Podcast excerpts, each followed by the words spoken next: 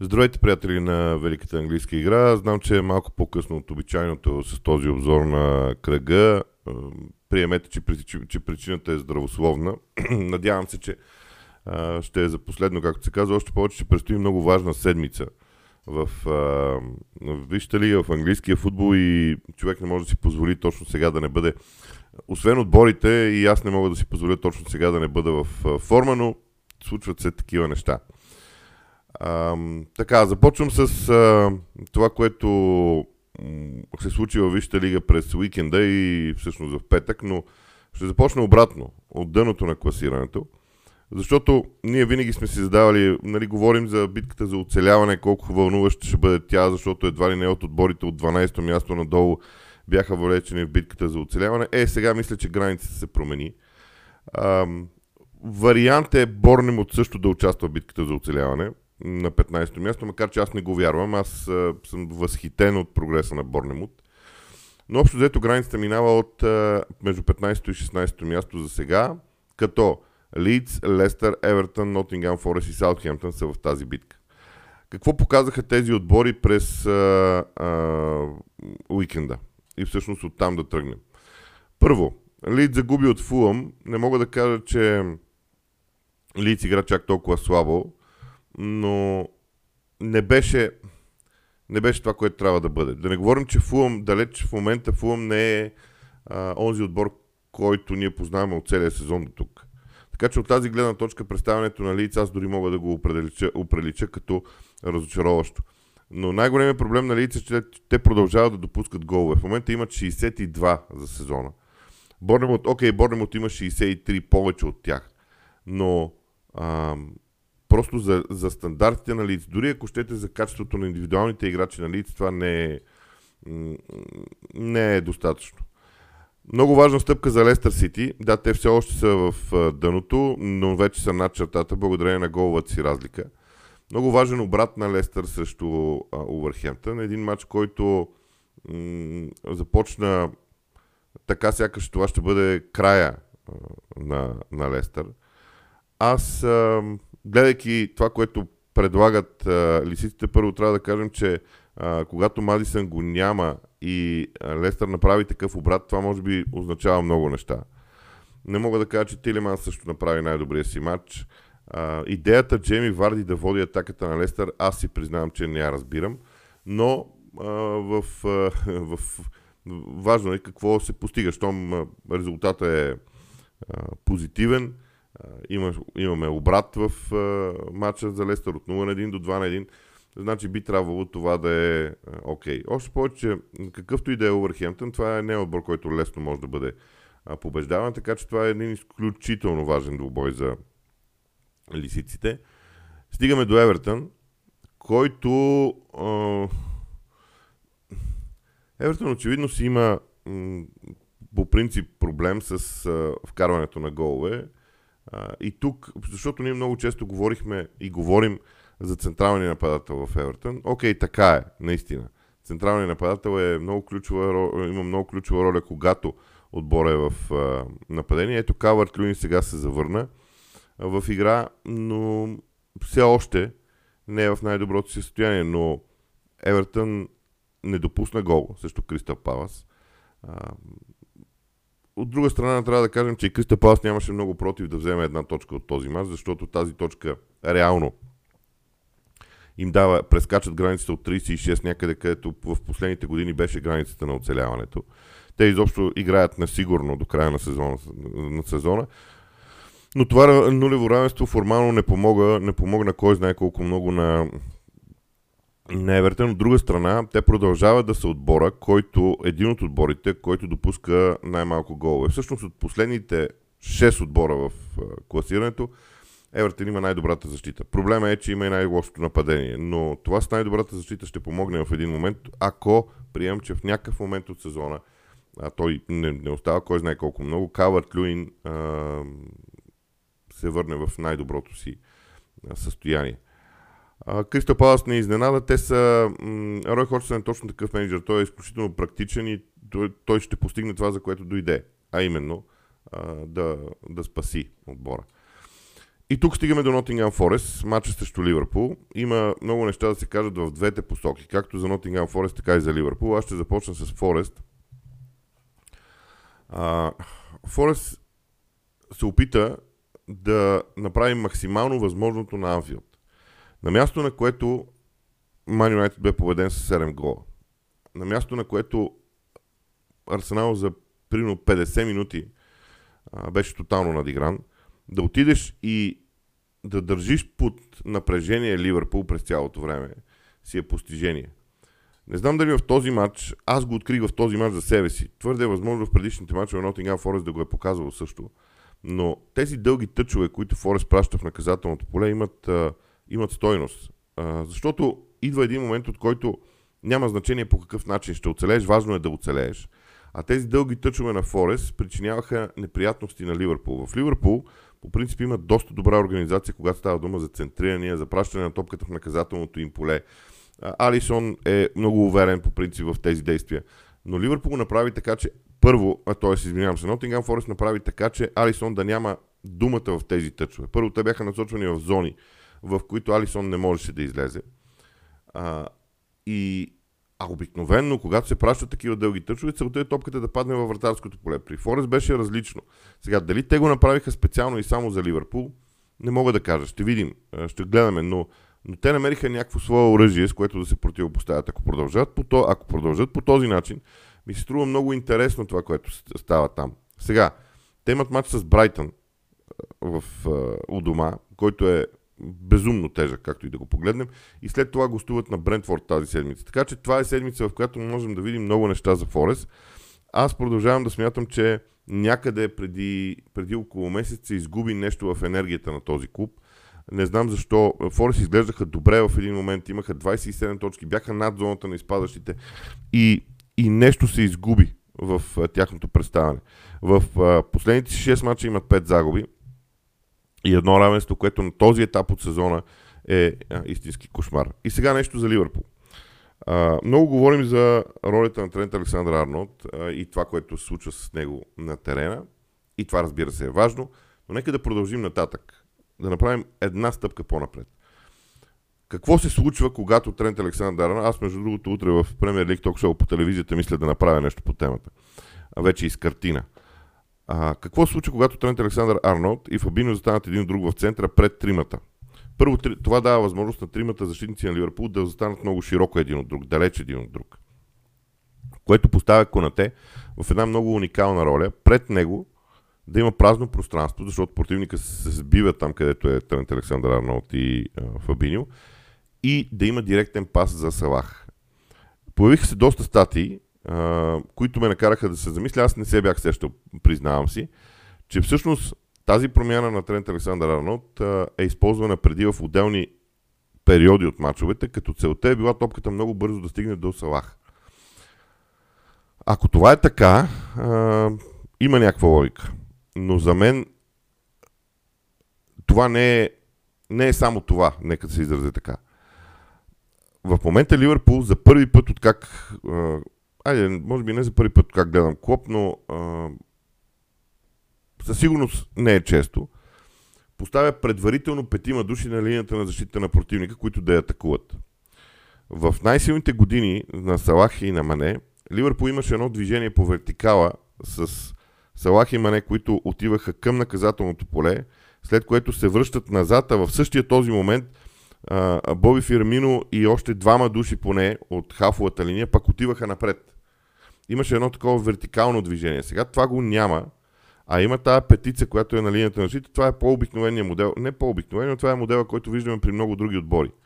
Така че в тази връзка Ливърпул наистина се променя. Променя се начина по който този отбор гледа на атаката си. Не е само до тренд. Много други неща се променят. Като интересното е, че енергията е предимно в дясно, в ляво почти нищо не се е променило в тази лява зона, което говори, че в даден момент, защото всеки един треньор, влизайки в даден матч, има план А, план Б и така нататък, според мен план Б на Ливърпул в двубоя, когато иска да е още по-нападателен, ще е да освободи Андрю Робъртсън да отиде напред. Още. Така че всички тези неща ме карат да мисля, че Клоп е в... Продължавам да твърдя, макар че така има има автори в Англия, които така се съмняват, че това е някаква генерална промяна при Клоп. Аз, на мен ми се струва генерална. Признавам си, ще бъде много интересно как ще продължи тя. Иначе, а, статичните положения при Ливърпул бяха на изключително ниво. Аз продължавам да смятам, че нещо се случва с Вързил Ван Дайк, който просто е неуверен, но нека да кажем и друго. Всеки един играч на Ливърпул в този сезон не бива да бъде съден индивидуално, защото целият отбор има проблеми. Ако целият отбор функционира перфектно и един играч е, показва белези на проблем в играта си, това е друго. Но сега целият отбор има проблеми и поради тази причина не бива да съдим индивидуалностите за сега. Изобщо лятото ще бъде много важно и значимо за Ливърпул. И понеже стигаме до Саутхемптън, по някакъв естествен начин от дъното ще се прехвърлим и към върха. Саутхемптън изигра един много добър матч срещу Арсенал, използвайки м- това, което се случва при артилеристите и аз виждам, че вече във втори пореден матч противниковите отбори го използват. Първи беше Уест Хем, сега, е, сега беше Саутхемптън. Той Ливърпул го използва ден, но пък Ливърпул имаше в дербито на Анфилдс имаше своите много силни достоинства, за да кажем, че те са подредили играта си спрямо Арсенал. При Саутхемптън според мен беше така. Светците успяваха много бързо да атакуват. Именно заради това Тило Локът беше толкова важен в а, този двубой. Това, което мен ме разочарова в Саутхемптън е, че те изгубиха м- две точки. Когато а можеха да изгубят и три. Когато си в дъното на класирането, те са последни, просто нямаш право да, да допуснеш такъв, такъв обрат и то в последните минути. Ако примерно втория гол за Арсенал е паднал в 70-та, третия е паднал в 80-та минута, мога да го приема. Когато до 88-та минута си водил, както беше случая с Саутхемптън, с два гола разлика и си последен в класирането, просто трябва задължително да го вземеш този мач. Независимо на чий терен играеш. Между другото, това, този мач ми напомни за старата максима, че когато играят първия и последния в Англия на терена на първия, никога не печели лидера. Беше интересно да се сетя за нея по време на матча. И тук нещо, тук прехвърляме ролята към и, темата към Арсенал. А, първо конкретиката. От как Роб Холдинг е централен защитник на Арсенал, а, нивото на очакваните голове срещу Арсенал, т.е. нивото на очакваните голове, които Арсенал постига, е 19-то постижение в лигата. Преди контузията на Роб Холдинг, това бе, Арсенал имаше второто подобно постижение. Мисля, че дори само този факт може да ви иллюстрира промяната. Ако искате иллюстрация на игрово на това, защото това, е, а, анали, анали, това са аналитични факти, които ви давам, ако искате практически на терена да го видите, пуснете си втория гол и вижте първоначалната позиция на Роб Холдинг. А, линията на защита, която Арсенал държи, трябва да бъде да се движи към центъра на игрището. Роб Холдинг е такъв играч и аз не го съдя. Той е един от хората, които аз много харесвам по принцип, но просто понякога качеството на отбора вече превъзхожда индивидуалните качества на съответния футболист. Роб Холдинг инстинктивно се дърпа назад. Имаха един страхотен матч с Мерте Закър преди доста години, а, точно защото двамата бяха много еднакви. Те се дърпат назад. В случая на Арсенал трябва човек, който да бута защитата напред. Това е формалната причина Арсенал изведнъж да почне да а, допуска голове. Защото позволява на съперника да има пространство за разиграване на топката. Просто вижте втория гол на Саутхемптън. Мисля, че това ще от това по-добра иллюстрация на проблема не виждам. Това е конкретиката за матча. Страхотен дух в Арсенал в края. От невъзможен матч взеха една точка, можеха да вземат и трите. Ако, се бя, ако просто можеха да... Още две атаки им трябваха буквално. Закъсняха. Ако гол, първия гол беше паднал в 80-та минута, Арсенал го взимаше този матч, което е окоръжаващо. Арсенал обаче прескочи най-трудното. Сега, аз съм от хората, които от декември месец твърди, че през април очаква Арсенал да се срине, да се срине заради а, усещането, че е лидер в класирането. И това се случи. А, сега обаче, това мина. Арсенал изгуби унази аура на, на лидера на отбора, който контролира борбата за титлата. Сега борбата за титлата се контролира от Манчестър Сити. Защото ако мача между Арсенал и Манчестър Сити в среда завърши наравно, все още Сити има превес. Тоест, инициативата тотално е в Манчестър Сити и всякакво психологическо напрежение от Арсенал би следвало да падне. би следвало те да доизиграят сезона вече максимално спокойни. А, първо, защото нямат наистина някакси вече, вече всички са ги отписали, което е чудесна позиция. А, аз ще ви разкажа една история по тази тема. Тя е свързана с 1989 година, най-великата спечелена шампионска титла, не само от Арсенал, според мен от английския футбол, когато Арсенал отиде на Анфилд и победи с 2 на 0. Тогава, случи, тогава сезона вървеше по-горе-долу по подобен начин. Абсолютно никой не предполагаше, че Арсенал може да стане шампион преди сезона. Те обаче заиграха доста добре, имаха доста млади футболисти в състава и в един момент се оказаха на ключова позиция. Тогава се случи за зла беда Хилсборо, отложиха се някакви матчове и матча между Арсенал и Ливърпул трябваше да се изиграе след края на сезона този матч формално, можеше да бъде само формалност. Но Арсенал в един момент загуби точки, то важни точки. Мисля, че 5 от 2 мача или 7 от 3 мача загубиха. И в един момент трябваше да отидат на Анфилд и да бият Ливърпул с 2 на 0. На Анфилд никой не беше побеждавал Ливърпул много дълго време да ги победи изобщо. Камо ли с два чисти гола. Арсенал отиде и го направи и това беше нещо страхотно. Този сезон се развива по същия начин. Аз не казвам, че Арсенал ще отиде и ще бие Ман Сити. Това ще го кажа утре. А, но за мен голямото напрежение върху Арсенал вече падна. Просто няма на къде повече. И те би следвало да изиграят този матч с Манчестър Сити спокойни. Сега, каква ще е реакцията на Манчестър Сити е една отделна тема в а, случая. И понеже заговорихме за Манчестър Сити, те са в турнира за купата на футболната асоциация играха. За него ще кажа само след, ще кажа след малко някои неща. Големият двубой а, беше между Нюкасъл и Тотнам, понеже се прехвърлихме в горната половина на класирането. Това, което се случи с Тотнам е абсолютно необичайно. И ще ви кажа защо. Този срив за първите 20 и няколко минути. А, в състава на Тотнам има достатъчно опитни играчи, за да не го позволят. Това е нещо, което мен ме изуми. На всеки отбор може да се случи такъв ден. Макар, че да получиш 5 гола за толкова кратко време, не е, както се казва, не е нещо, което което се случва толкова често. Но те имах, имат много опитни футболисти, които би следвало да могат да реагират бързо, независимо какво, какво се случва, независимо от избора на Папе Сар. Окей, избора на Папе Сар не беше, ам, не беше добра идея нещата да се получат по този начин. Но, но станаха.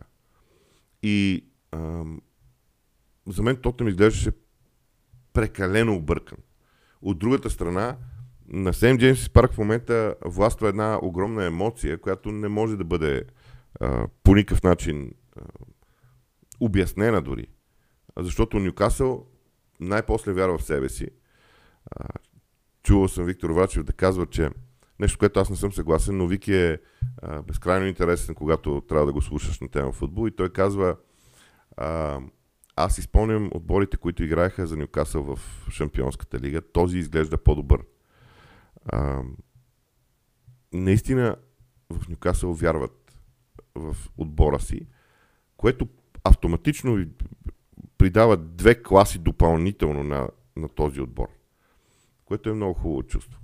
И тази победа, освен че беше жесток удар по масата от страна на Нюкасъл в битката за топ 4, а, това беше много тежък удар за Тотнам. Не знам кое от двете всъщност е по-важно, защото в момента Нюкасъл и Манчестър Юнайтед водят на Тотнам с 6 точки. Нюкасъл има един матч по-малко от Тотнам, Ман Юнайтед има два мача по-малко от Тотнам. Не съм сигурен, че е възможно Тотнам да се върне в битката за топ 4, особено при това си състояние. Само, че заради тази загуба на практика вече изглежда отрязан пътя и на Астан Вила и на Ливърпул към топ 4. Защото ок, не знам дали могат а, и двата отбора, говоря и за Нюкасъл и за Мари да се сринат така, че да, а, да може Ливърпул да компенсира тези 9 точки, с които изостава от някои от тези два отбора. Окей, на всичкото отгоре Ман има един матч по-малко от Ливърпул. Нюкасъл и Ливърпул с равен брой мачове. На този етап от сезона 9 точки са много. Окей, Ливърпул вероятно ще продължи да опитва но този матч имаше огромно значение във всяка една посока, дори не само за Ньюкасъл и Тотнам. И това е всъщност изненадващото за мен. Тотнам се предаде много лесно. Прекалено лесно. А, сега информациите са, че Маурисио Почтино отива в Челси. и ще бъде в Челси. Кой ще бъде в Тотнам, ще видим. Аз подозирам, аз казвам следното. Когато в един клуб, като Тотнам, има организационен проблем, а именно президентът Даниел Леви не се ползва с най-голямото доверие сред феновете. А, предстои смяна на, образно казано, футболния директор. Ще дойде нов човек от 1 юли. В момента няма такъв, защото до сегашния е наказан. Когато нямаш постоянен менеджер, когато ключовата ти звезда в лицето на Хари Кейн е на път да си отиде, или поне не е ясно дали ще подпише нов договор, макар че слуховете са вече, че е ясно, че той ще бъде продаден, за да се вземат парите и да започне градежа на новия състав на Тотнам. Всичко това са твърде много фактори, които да бъдат пренебрегвани в развитието на Тотнам и някой трябва да решава тези проблеми. Аз мятам, че менеджера ще е един от айде не последния, но може би третия по сила проблем. Ако приемем, че те са решили кой ще бъде футболният директор, някой трябва да преговаря с следващия менеджер, някой трябва да създаде условията, но трябва да се знае какво се случва с Хари Кейн. Така че за Тотнам не е никак лесно това, което а, става в момента.